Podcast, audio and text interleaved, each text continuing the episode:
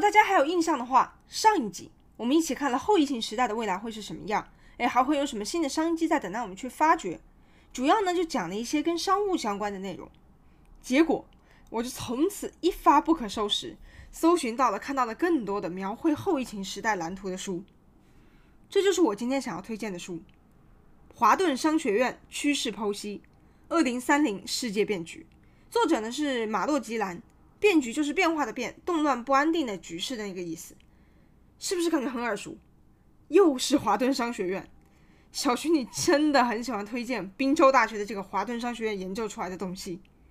没错，这本书呢，它也是华顿商学院系列的。我之前推荐过的那个 Give and Take 给予，哎，给予华顿商学院最启发人心的一堂课，它也是这个系列当中的其中一部。巧的就是。也不算巧吧，因为它本来也是华顿商学院系列的。今天我想要给大家介绍的这本书《二零三零世界变局》的推荐序呢，正好也是《Give and Take》这个作者亚当·格兰特给我们写的。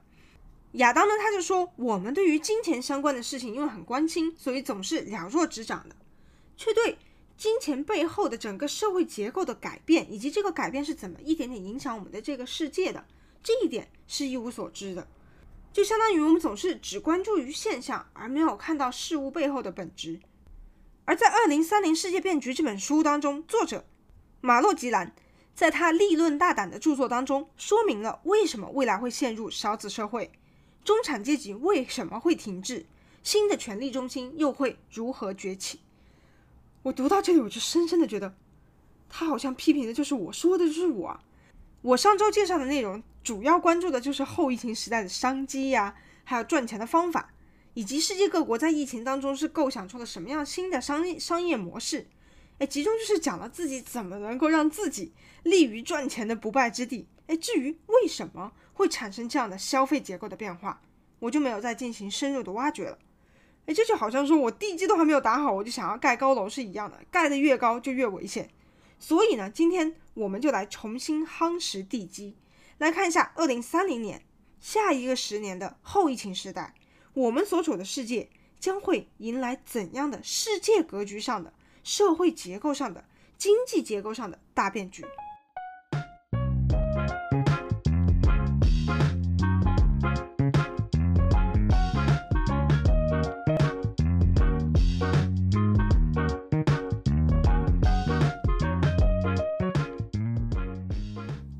三零世界变局》这本书的英文原版是在二零二零年八月出版的，也就是说是 COVID-19 爆发一年半以后出版。然后在它英文原版出版一个月以后，九月份台湾立马就买下了这个版权，进行了中文版的翻译，动作非常的快。有人要说，那你二零二零年八月份的书，你现在来读会不会有点晚了？及时性就感觉没有了。你要知道，预测未来的书啊，一般都是提前个十多年就开始陆续出版了的。像今年出版的很多预测未来的书，基本都已经预测到了二零五零、二零六零年。像是一九八四那样的科幻小说，提前一百年就开始预测未来。但是，毕竟我们所处的世界呢，真的是瞬息万变，你分分秒秒都在变化。从今天到明天，有可能情况突然就巨变，也是说不定的。从这个角度来看呢，这本书它是在疫情爆发以后出版的，预测的又是二零三零年的书。可以说是基于疫情这个变动因素，预测了二零三零年这个后疫情时代开篇时期的第一个十年的，预测了我们近未来的最新版本的一本未来占卜书了。为什么我要强调这本书它时间点离我们很近这个事情呢？比方说，你可以回想一下，前几年不是很流行说，缅甸、柬埔寨已经是亚洲最后的处女地，最后的前线，我们要去开发它、投资它。因为二零一零年的时候，缅甸民主化改革成功之后，就在缅甸境内，Facebook 啊、Twitter，甚至是 BBC、YouTube 这些过去曾经发表过很多不利于缅甸军政府形象的网站呢，在缅甸境内也变得可以使用，被正式解封，然后缅甸就正式进入到了一个网络自由的时代。缅甸就相当于从军方管理到民主，一秒钟变了天。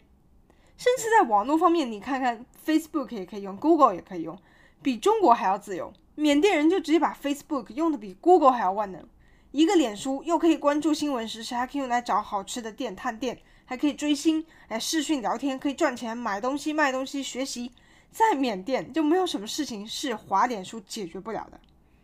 哎，这下看到缅甸民主化了，很多国家就把目光给锁定到了缅甸。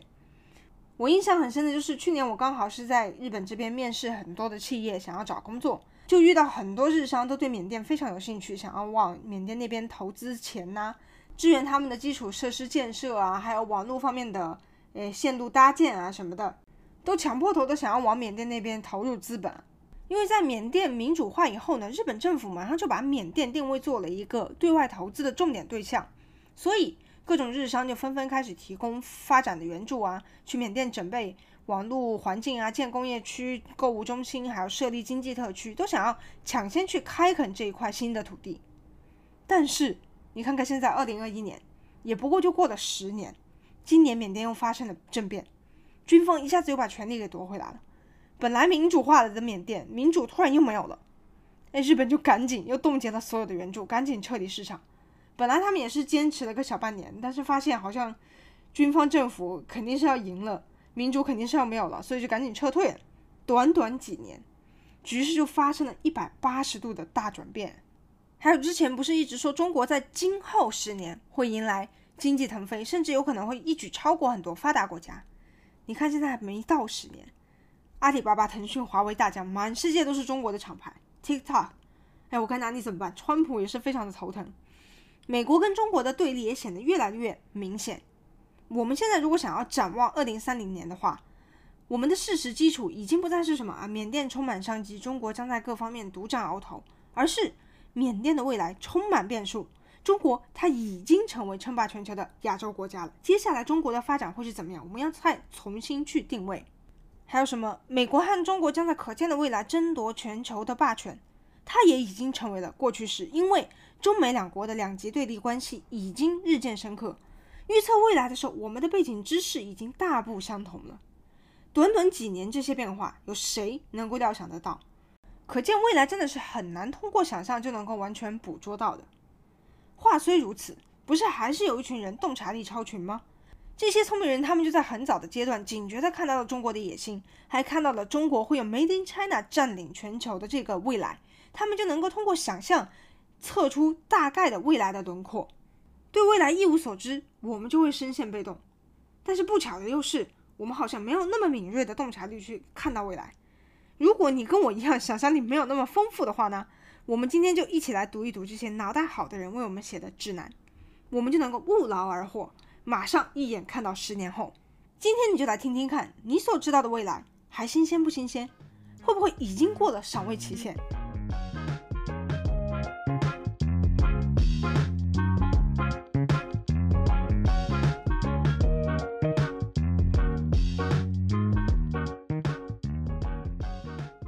开篇第一句，非洲称霸指日可待。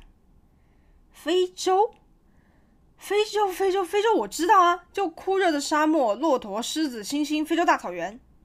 光脚踢足球就能踢进世界杯，光脚跑步也能打破世界纪录，体力很好，矫健、狂野、情热大陆。不过，好像经济比较落后，科技不是那么的发达，贫困啊，疾病，埃博拉病毒。等等，这些问题也都还存在。你要是第一印象跟我一样想到了沙漠呀、酷热，OK，你跟我，我们都是原始人，讯息已经落后了好几个世纪了，已经不用继续再苟活于二十一世纪的地球上了。非洲将是下一个全球瞩目的腾飞大陆。这些在那些久居富比士排行榜上的大富豪的脑袋里面啊，或者是国家首脑这些人的心里面啊。那些脑袋好的人当中啊，他已经是常识了，无需赘言。为什么？为什么会说接下来迎来发展高峰的会是非洲？还有同时，印度也是被看好的。为什么会说印度和非洲的消费市场以及经济实力将会大到不容忽视？作者一上来就写这样的话，他当然也不是靠想象满嘴跑火车，也不可能是搓水晶球占卜出来的，而是根据确确实实的数据得出来的结论。那他援引的数据是什么数据呢？他引用的是。政府官方公布的人口统计数据，通过分析这个人口统计数据呢，来看人口的整体趋势啊、动态平衡等等。你现在人口总体是增是减啊、男女比例啊、年龄分布都是怎么样的？通过观察数据，我们就能够明确的把握到。比如说，呃，台湾现在老龄少子化已经说了很多年了嘛，所以年轻人薪水比较低，心里面就会累积很多的不满。老人呢，又因为国民年金、退役军人保险吵得不可开交。正是因为人口结构上出现了一个老龄少子化的问题，所以世代间的对立才会显得愈发的明显。再比如说中国，现在开始推行三孩政策，那政府就鼓励你多生，赶紧生起来，国家机器都动起来，开始干预人口的增减。也是因为他就发现总人口一直成长钝化，眼见着就要老龄少子化了，所以政府就很着急，想要让民众赶紧生生生。中国的国家统计局官方数据直接发表的声明就是说，老龄化已成中国的基本国情。你要说像是台湾、日本这些总人口年年都在递减的，他着急起来我还可以理解。但是像中国，他刚开始转向成长钝化，其实还是在慢慢的增的。为什么他要那么着急的开始就要鼓励多生多育了呢？人多国家负担也大，你干嘛要生那么多呢？到底为什么保证人口数量会是那么吃紧的问题？为什么老龄化会有那么可怕？这就关系到全球的人口爆炸了。人口爆炸，相信大家都有听过。地球整体的人口现在是处于一个增长的趋势的。地球的人口在六十年前还只有三十亿，从生命诞生到成长到三十亿，我们花了多少时间？然后四十亿、五十亿、六十亿到现在，再到将近十年后，二零二零年。七十八亿，将近八十亿人口会出现在地球上，半个世纪我们增加了几十世纪的人口总和，这就是可怕之处。全球的人口在增加，但是我的国家它的人口在持续减少，这什么反自然的灵异现象？当然是因为别的国家的人口在增长，而我的国家人口在减少。那么问题来了，是人口众多好，还是人口稀少好？答案自然是人多好。人口增的国家，国力就会更昌盛、更有活力。诶，有人可能说，诶，你看之前中国不是生太多，一口气生到了十亿，不久就贫富差距太大，人民过得很辛苦，不是吗？人少我过得舒服，我人均占有的面积多，我不好吗？那你想想看，今天有一个 YouTube 频道，上传的影片越多，订阅的人数越少，是一个什么概念？诶，我每天都上传一支新的影片，但是订阅频道的人不增反减。而且重点是，问题还不在于 YouTube 这个平台上，YouTube 的使用人数是一直在增长的，我的频道却发一支影片少一个订阅，那么问题肯定就在于自己，甚至是我刚上传一个新的，马上少一个，哎，就类似于那种我不小心订阅了，然后自己没发现，然后突然发现，哎，怎么有新的影片上架，有通知来了，发现我怎么订阅了这种东西，取消，显而易见的，这样的频道未来可以说是非常的暗淡了。同理可证。人口趋势也是一样的，全球都在爆发成长，我一个人在努力退步。台湾是这样，日本是这样，中国也即将是这样。而且不仅如此，美国、欧洲这些先进国家，他们早就已经进入老龄化社会，出现了很多严峻的社会问题。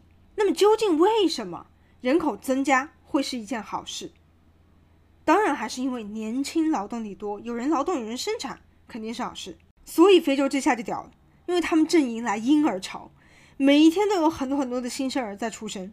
到二零三零年，非洲的新生儿数将会占到世界新生儿总数的三分之一那么多。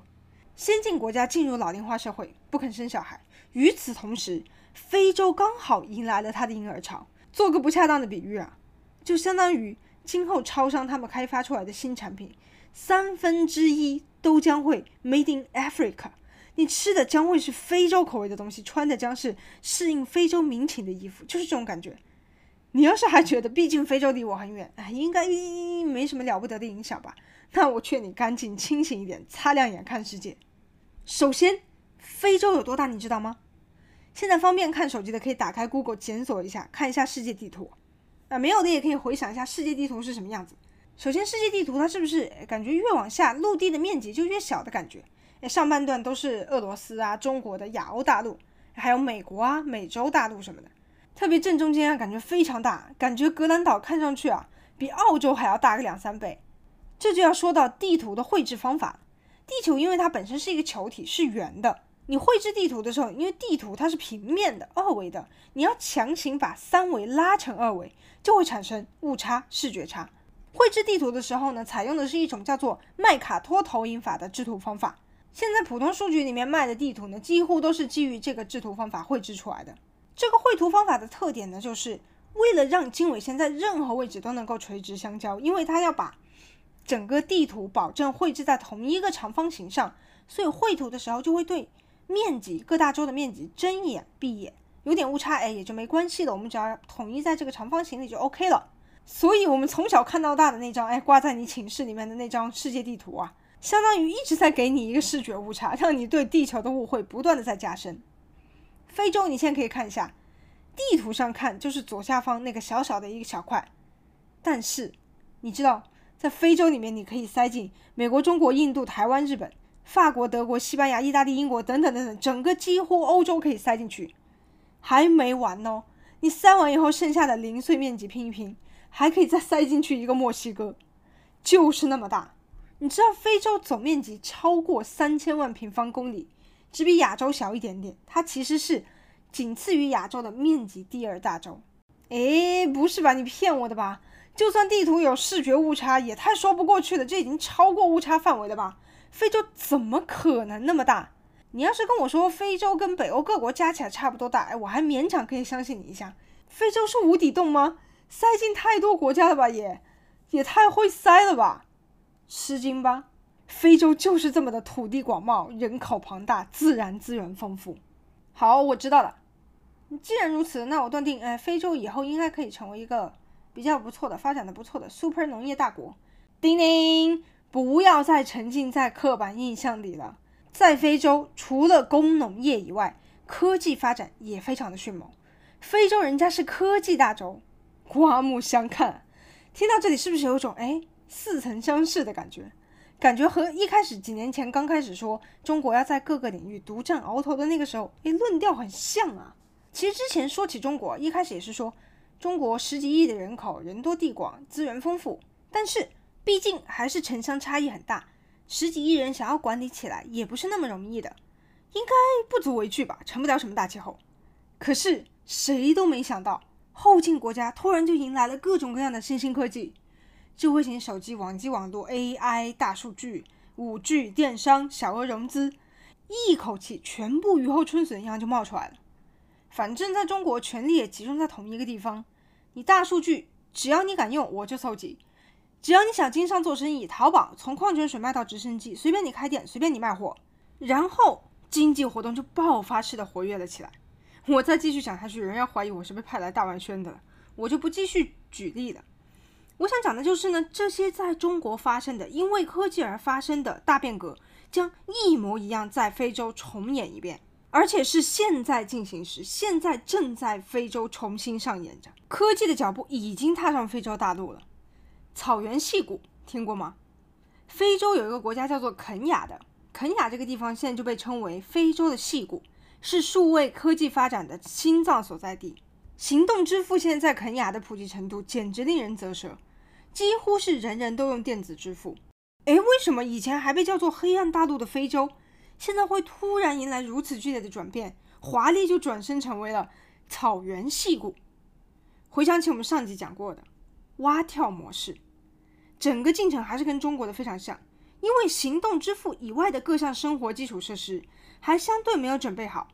比如我们现在想要用现金，哎，拿着卡片去小七、去便利店，直接随随便便就可以领到钱来用。在后进国家、发展中国家，这件事情就并不是那么容易了。你你不是说走两步就有便利店，也不是说走两步就有银行 ATM 给你领钱，就算有，我们用刻板印象来想想，哎，治安不是很好，刚从 ATM 里面领的钱，转身被人抢走了、偷走了，也没什么好稀奇的。小时候妈妈不是总是会嘱咐我们说，哎，领了钱你要放好，放到钱包里面，以后再走出银行，而且你自己领了多少钱，一定要用身体挡起来，不要让后面排队的人看到，免得有人见财起意要抢你的劫。我就想起来，之前我有个大学同学，他的父亲呢是在深圳大城市里面做建筑工人，然后一年呢才会回家一次，就春节的时候会回家一次，然后会把一年赚到的钱所所有有全部用现金领出来，然后带回老家。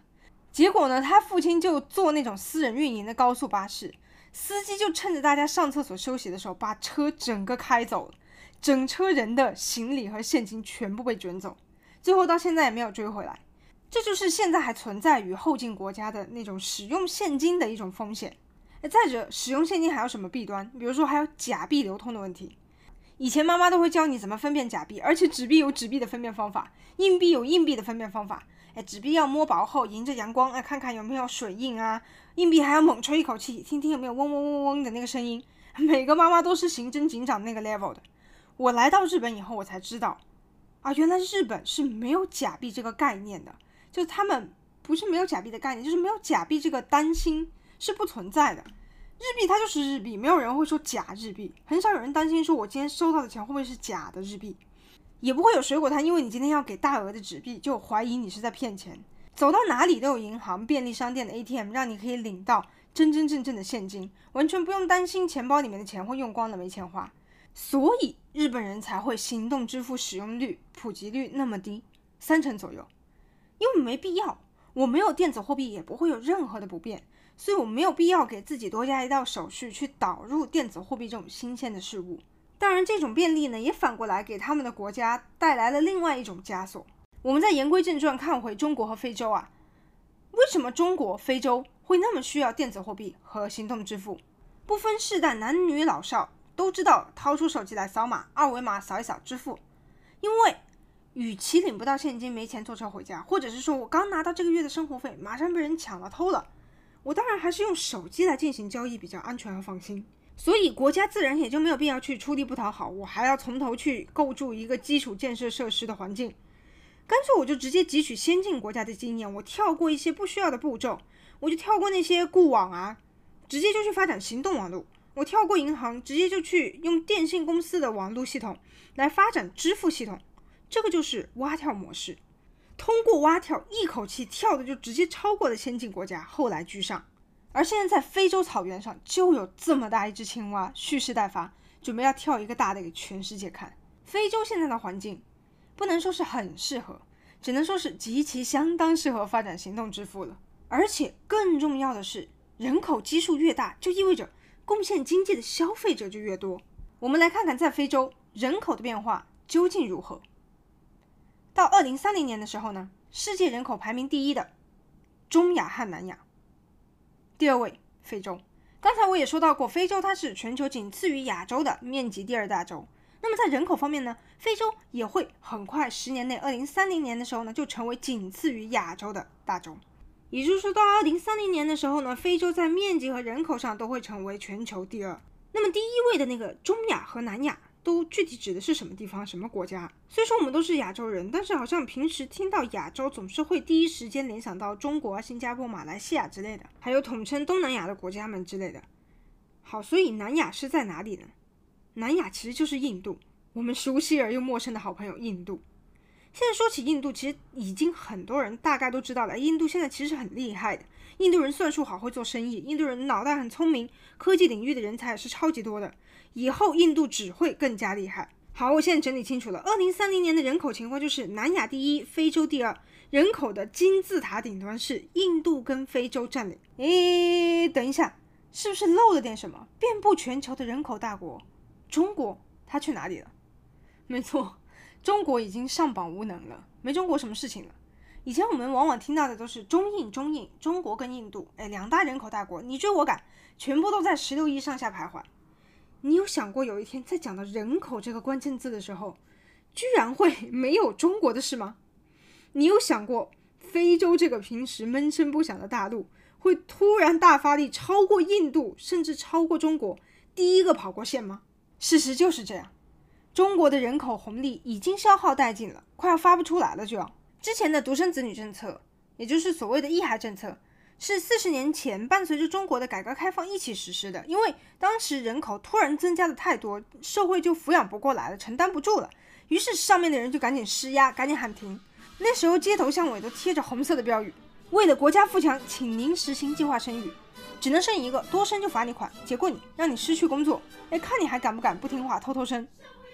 随着一孩政策的施行呢，中国的人口就开始逐渐的增长趋缓了。刚才也讲到，一孩政策是伴随着中国的改革开放实施的，也正是从那个阶段开始，因为人口一下子减缓了，长增长减缓了，变少了，中国的经济也就开始快速的、快步的成长。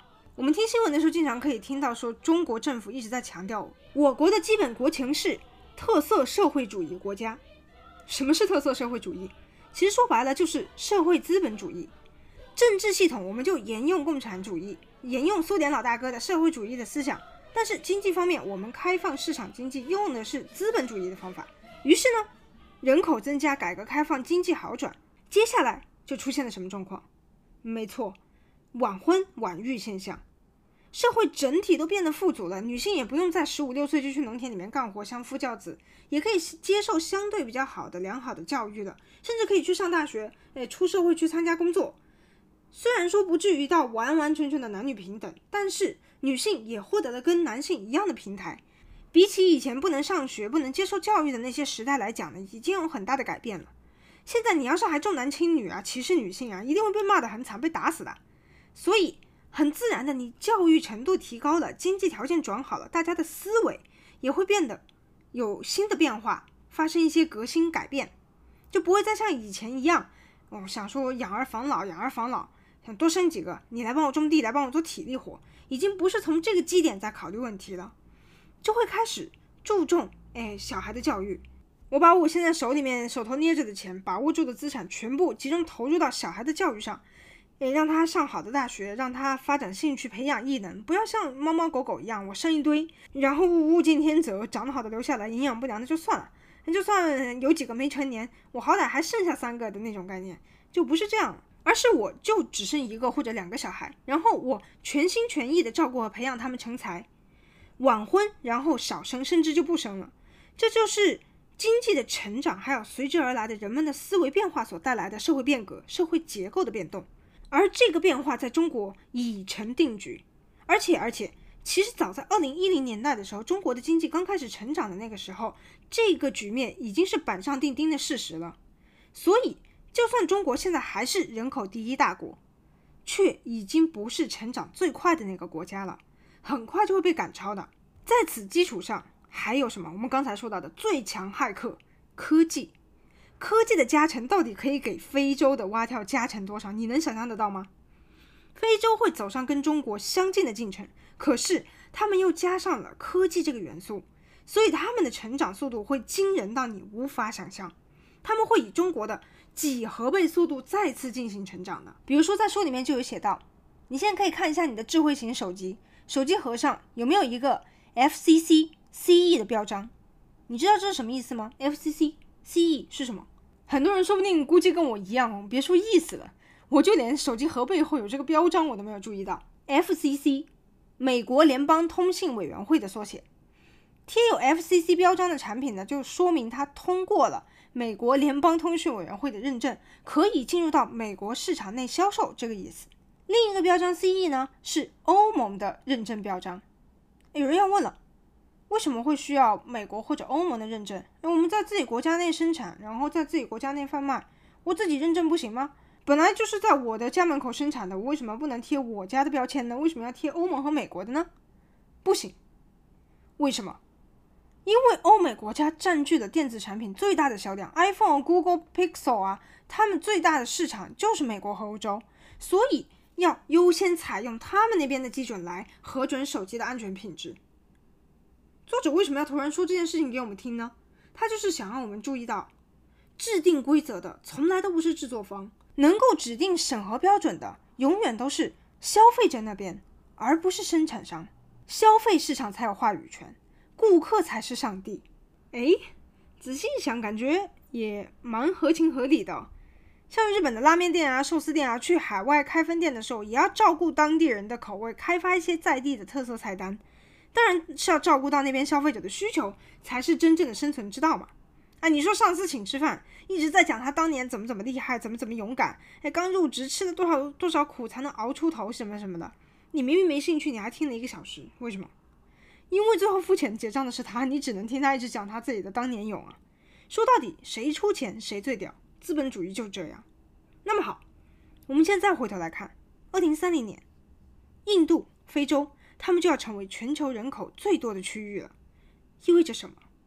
意味着随着印度、非洲的科技发展、经济腾飞，消费市场要大变了。印度和非洲将会毋庸置疑的成为最主力的消费市场。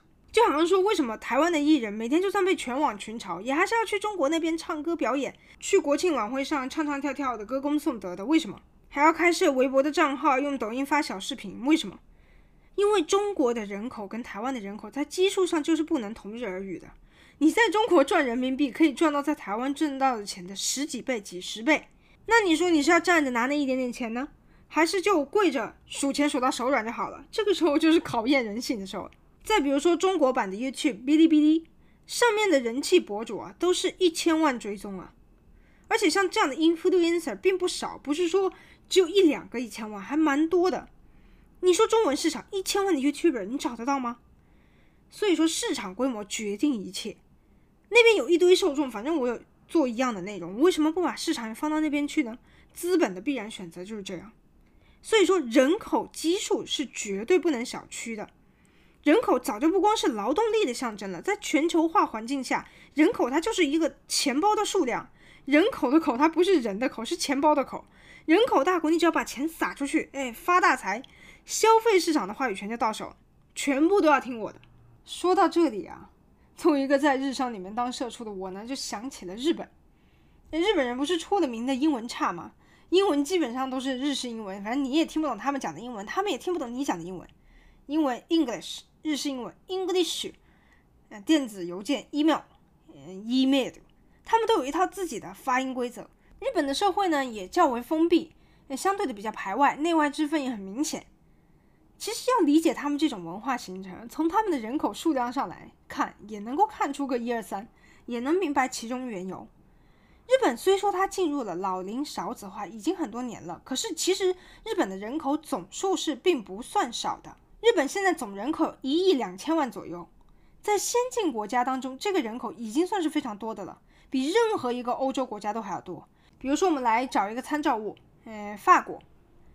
法国它的国土面积呢是六十四万平方公里左右，而日本呢是三十八万左右，相当于说法国将近，嗯、将近吧，大概是日本的面积的两倍左右。可是法国的人口是多少呢？它人口只有六千七百万左右，远远的比不过日本。所以说，日本人根本不需要去开拓日本以外的国外市场，也可以活下来。哎，我们就在日本国内和睦相处，互帮互助。我们就在我们的村子里面，哎，搞一个 community，然后我们就自娱自乐就好了。反正也死不了，经济完全可以动得起来。日本它当初能够经济腾飞，其实有很大一个因素呢，也是因为它人口基数就够了。本来，除了日本人本身也很勤奋、很爱劳动、很能吃苦，更重要的是日本人很多，日本国内的市场本身就很大。所以它本身就有很多嗷嗷待哺的消费者，在经历了战争以后，摩拳擦掌的就等待花钱。但是现在呢，日本的少子化越来越严重了，而且是正在快速的加速进行中。所以日本人现在才会那么着急的说：“哎，赶紧进出海外啊！我们一定要着急开开阔这个海外市场，努力想要想办法去国外开分店呐、投资啊。因为人口越来越少了，国内市场就在逐渐的缩小。”越来越小了，光在国内你过家家你玩不下去了，你要一起关起门来造车，全国都要一起玩完。日本政府也很想大家赶紧哎多生一点多生一点，但是他们又没有办法像中国一样从上到下制定一个什么三孩政策啊，然后指挥你生什么的，也就跟就跟他疫情不能封城是一样的，他只能一遍又一遍的呼吁呼吁再呼吁。所以最近不是老是有新闻报道说，哎又有什么政治家因为不恰当发言失言下台。我印象很深的有一个，之前有一个女性的政治家，她就在杂志上投稿说，认为日本政府不应该再给 LGBT 的人支援太多钱，因为他们根本就不会生育，相当于对于这个社会是没有任何贡献的，是零生产性的。我们对这种人群不应该投入人民的税金进行支援。当然，谁都知道他讲的这个话是错的，所以这个政治家现在也是下台了的。怎么听都是很白目的发言，就算小学毕业的人也知道他讲的没有道理，涉及到性别歧视、性向歧视。可是为什么还是个会听到很多政治家讲出那么多政治不正确的话？我就可以给他们找一个台阶下。有可能呢，是因为政治家们每天都要关注国际局势，哎，就必不可少的免不了要了解到人口结构的变化，然后他们就发现，哎。现在虽然中国人口最多，然后下一个是印度，紧接着印度要超过中国，接着非洲也要后来居上，而日本却越来越少，越来越少，越来越少。完全死路一条啊！他心里就着急呀，他就想：你们这些国民啊，赶紧生啊！不生你谈什么恋爱？你结什么婚呐？又花什么钱呐？然后嘴巴一滑，就讲错话了。可见人口对于一个国家的国力影响是有多么的巨大。好，我们现在知道了，新生儿越来越少，会进入到少子化，哎，非常的可怕。然后呢，更可怕的还有移民大潮的趋势，人口迁移的方向也可能发生改变。以前大家都很想要美国的绿卡。移民大国美国，说不定大家都有做过美国梦。你想说，我十八岁成年以后就去美国变美国人。今后可能大家就不做美国梦了，开始做什么梦？之前中国不是一直在呼喊着中国梦，中国梦，以后大家就会做非洲梦、印度梦，移民南非、移民肯亚。大家也不看什么好莱坞了，全部一起看宝莱坞。而且这个已经不算是预测了，几乎就是大概率一定会实现的事情。那么，移民潮涌过来的时候，我们该怎么办？哎，全部挡住！你们不要过来，这是我的国家。这个时候需要注意的就是，我们不能够把移民拒之门外。有人就说：“我就是不想我自己的家乡到处都是外国人，什么颜色的人都有，岂不是自己本国的文化都被侵入了吗？都保护不了了吗？要消亡殆尽了？”可以负责任的说，拒绝移民的国家一定会走向衰亡。很鲜活的例子就放在那边嘛，美国，你看。前几年，川普不是颁布了一个零容忍移民政策，就引来了国内外的很多非议。川普他是说，大量的移民涌入，造成了我们美国国内岗位流失，外国人太多了，致使美国人都找不到工作，是移民抢走了我们美国本土人士的就业机会。我要 America First，所以移民的，你们通通给我全部离开。书里面呢，就针对移民这个事情写道：你要是去看一看实际的数据，你就会发现。川普他脑子里面的那个小剧场啊，跟事实是完全相反的，正相反。那为什么川普会有那么多人愿意去要支持他？因为逐渐被取代、失去就业机会的群体里面，大部分都是中产阶级的制造业劳工居多。哎，所以川普振臂高呼 “America First, America First”，我要提高美国的竞争优势，我要给大家一个 New Vision。我要解决制造业的贸易逆差，大家就会为之振奋。耶、我又有新工作了，我不会饿死了。这就跟韩国瑜的那个高雄发大财可以说是异曲同工，听上去很有道理。哎，仔细想一想，好像嗯，内容为零。所以呢，就像发大财的口号一样，America First 也是一样的，雷声大雨点小，只有声音没有什么成效，因为它跟实际的情况是完全乖离的，没有任何的事实基础，只是靠想象。所以呢，韩国瑜最后被罢免，那这个口号也就成为了一个笑话。川普的移民政策呢，也是拜登一上台就被撤下来了，几道总统令发下来就再见。为什么说毫无事实根据呢？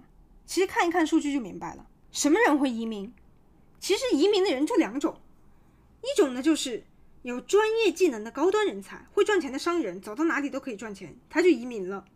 那另外一种，就是没有任何专业技能的劳工。要么就超级有钱，反正我走到哪里我都可以用我的商业模式继续赚钱；要么我就家里一贫如洗，我只能出去去外国去发达国家挣钱打工赚钱，我自己苦一点没关系，多赚一点美元寄回去养活一家老小。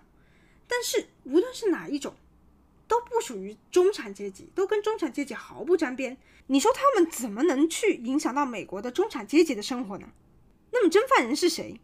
是谁夺走了美国当地人制造业的就业机会？是谁从他们的口袋里面掏走了他们的美元？我们来 check 一下数据，马上就能明白，罪魁祸首其实就是技术革新、科技进步，工厂自动化了，机器帮你，AI 帮你，我们还有网络，还有 App，就不用再事事都仰仗人力了。你现在生产自动化渗透最厉害的是哪里呢？正好它就是制造业，很多岗位都已经被机器取代了，劳工就发现哎自己没有容身之处了，气噗噗。那好。我已经误会很久很久，是移民抢走了我的工作，所以我就讨厌移民，我拒绝外国人，我拒绝外地人，怎么样？能怎么样？会怎么样？答案很明显，国力衰弱。我们来整理一下逻辑：现在先进国家的人口正在急剧的减少，人口减少了，有能力的人就会选择去更有活力的地方移民出去，有技术会赚钱的人都出去了，那我们国家剩下的是谁？我们国家还能靠谁？靠移民只能够。只能够靠那些肯移民到我们这边的高端人才。你想一想，美利坚合众国是怎么崛起的？一开始难道不就是靠移民的力量吗？大家都说我要去美国赚钱，赚我创业的第一桶金，我要实现梦想，然后全部涌向了美国。那这些志存高远的人去了以后呢，都一门心思的开始搞创新、搞发展，所以美国短短几百年就可以称霸世界，就是这个道理。啊，本来就少子化了，你还拼命去阻挡那些有梦想、有技能的人移民到你的国家来，那结局就是你要抱着一堆老人，在那边一大家一起去死。就是人口会越来越少，然后整个国家最后就变成一具空壳。就连本来排外意识很强的日本都意识到了这一点，所以十几年前才开始实行了很多放宽外国人留学生的移民政策，还有鼓励外国人留日就业的政策。像是刚才说到的那些，比如说人口结构上的变化，还有接受移民的意义，诶，科技的爆发性进步、思维的改变，这些人类社会的变化，如果一开始没有能够理解的话，我们或许就会。本能的排斥，哎，排除异己，这个是写在我们基因里面的嘛，所以我们会不自觉的害怕外国人，拒绝移民。可是，我们必须清楚认识到的事实就是，移民他们从来都不是来抢走我们工作的人，而是为我们注入新鲜血液，跟我们一起创造未来的好盟友。好，那么印度非洲人口持续增长，新兴市场将有大半被南亚非洲所占据，哎，移民大潮也会越来越汹涌，我都知道。接下来会怎么样呢？都市化加剧，更多的人涌向城市，人口过剩。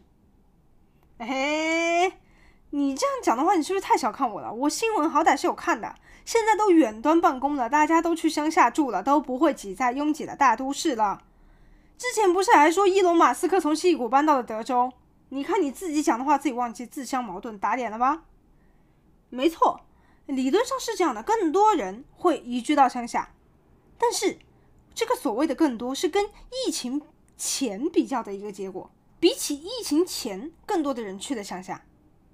但是你要说大家都各自离开了都市，纷纷散落在世界各个角落，这就太理想化了，太难了。作者他就在书里面写道：今后地球面积一 percent 的土地上会涌入世界人口的五十五 percent，而这五十五 percent 的人会消费掉人类整个社会资源的八十 percent。人口的都市一级集中啊，它不仅不会停下来，还会继续持续加速，而且各大都市的力量平衡顺位也会产生变化。我们现在说先进的大都市啊，首先第一时刻就会想到纽约啊、旧金山啊、伦敦啊、东京，今后有可能都不是这些了。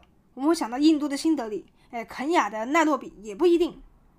作者就在书里面狂为我们敲警钟啊，他就说。我们不能小看了、忽视了那些正在崛起当中的新中产阶级。那新中产阶级又是什么？新中产阶级其实就是，嗯，像印度、非洲这样的新兴国家，他们通过结合自己的本国的人口红利跟科技进步这两大优势，促使本来贫困的人，一口气就直接走向了生活富足安康的中产阶级。这还是让我们想起来谁？印度、非洲的范本国家。中国在我们印象里面，中国大妈开始在日本的银座爆买奢侈品，哎，名牌，一个人买三个电饭锅，这不也就是最近十几年的事情吗？在日本专门就为这种行为发明了一个词，叫做爆买。而现在在全世界走到哪里都有中国人，都有中国的游客，并且人人都是大把的花人民币，哎，非常的好。在新兴国家，这样的新中产阶级。正在以极快的速度迅速的膨胀和成长中。如果光是钱变多，消费能力变强了的话，哎，我们为什么不把他们直接就叫做中产阶级，而叫他们新中产阶级呢？因为这群人的成长背景、生活方式都跟以前的我们所说的中产阶级是完全不同的，所以说他们的消费模式也跟中产阶级完全不同。于是我们把它叫做新中产阶级。要是这一点本质上的区别没有能够参透。还用老办法，像是去对待中产阶级的消费者的那些老办法，去对待新中产阶级的人呢？你的生意估计就要血本无归了。书里面举了一个非常有，嗯，也不能说是有意思的例子吧。书里面举了一个非常惨痛的教训呢，他就是说，印度的巨头轿车厂商塔塔汽车 （Tata Motors），塔塔集团呢是印度最大的一个集团公司，Tata Motors 呢就是塔塔。旗下的一个诶汽车厂牌，零八年的时候，他们推出了世界上最便宜的汽车——塔塔 Nano 小汽车，最便宜能有多便宜？便宜到售价只要十万卢比，两千美金左右，相当于八万台币。你没有听错，八万，八万块你就可以买到一辆小轿车，而且不是二手的哦，是新车。怎么做到的？车里面没有空调，印度那么热，它没有空调系统，收音机也没有，副驾驶另一边的反光镜也没有，雨刷只有一个。诶，保险杆没有的，诶，轮胎里面没有内胎，而且为了方便组装，车子它甚至都不是焊接起来的，它是粘合起来的，粘起来的。从动力性能到配置，就是能不要就不要，省到了极致。这么多没有的，那你说它还有什么？只有一个燃油表、转速表、加油灯。没错，它就是连汽车仪表盘都不给你上一整套上齐的。你先听我讲完，你肯定觉得这么个车，这厂家。这究竟是怎么想的？脑袋抽筋了吗？怎么就会有人觉得会有人愿意出钱来买这么个车？没有空调，没有反光镜，还是粘起来的一辆汽车，岂不是跟玩具车一样？谁要买？为什么塔塔作为印度的龙头企业会突发奇想的开发这样一种产品？这其实是因为当时的印度啊，贫困阶级的人口已经不再是主要的占比了。新中产阶级的人口当时在猛增，然后就成为了主力消费者。而这些新中产阶级的人口平均的家庭年收大概就是九万到二十万卢比。所以塔塔生产这个最便宜的小轿车，它把它定价为十万卢比，相当于是一个新中产阶级的家庭一年的年收就可以买到一辆崭新的小汽车。现在人口大头是新中产阶级，哎，我们就瞄准它，把他们当做主力市场，开发一个他们只需要拿出一年的收入就可以购入的轿车。可见，其实塔塔最初的战略目标应该是把 Nano 汽车打造成为一个印度的国民车、大众车，而不是说脑袋坏掉了，哎，没有经过市场调查，在那边乱卖一番。它不是，它是很有逻辑的一套市场策略。哎，那为什么它失败了呢？为什么一经发卖没有人要买？印度的新中产阶级就根本就没有上钩，为什么？因为大家都觉得这种车我开出门不是要丢死人，我又不是没有钱，我干嘛要委屈自己去买什么八万块钱的车？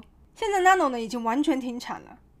Nano 汽车的失败呢，归根究底就是没能够精准分析好自己的目标客群，没有找准目标市场，或者说是他们理解错了自己的目目标客户，生意他自然就做不起来。你再比如说，书里面作者还举了一个例子：美国最大的实体零售商沃尔玛超市。沃尔玛在北美可以说是如日中天，在海外市场方面呢，像南美、英国还有中国，业务扩大的也是非常成功的。小时候我家附近就有一个很大的沃尔玛超市，虽然这些年逐渐被家乐福取代。台湾的话，沃尔玛应该是从来没有着陆过吧？但同样是亚洲，沃尔玛的投资扩大在韩国啊、日本还有印度。都以失败告终了。那为什么那么大的龙头企业搬到印度就会经营得如此惨淡？美国的超商最大的特点就是它大嘛，感觉就是很大一块土地上一大个房子，然后里面是从小泡芙一直卖到家电五金，什么都卖，大型杂货铺的感觉。好事多就是这种典型。但是在印度，大型商场就等于高级百货，它里面一定会卖奢侈品、高级货。你在里面放一些小泡芙，那印度人进去说。哇哦，太低端了吧！我被骗了，扭头就出去了。同样的商业模式，你换了一个环境，换了个文化，就有可能会水土不服。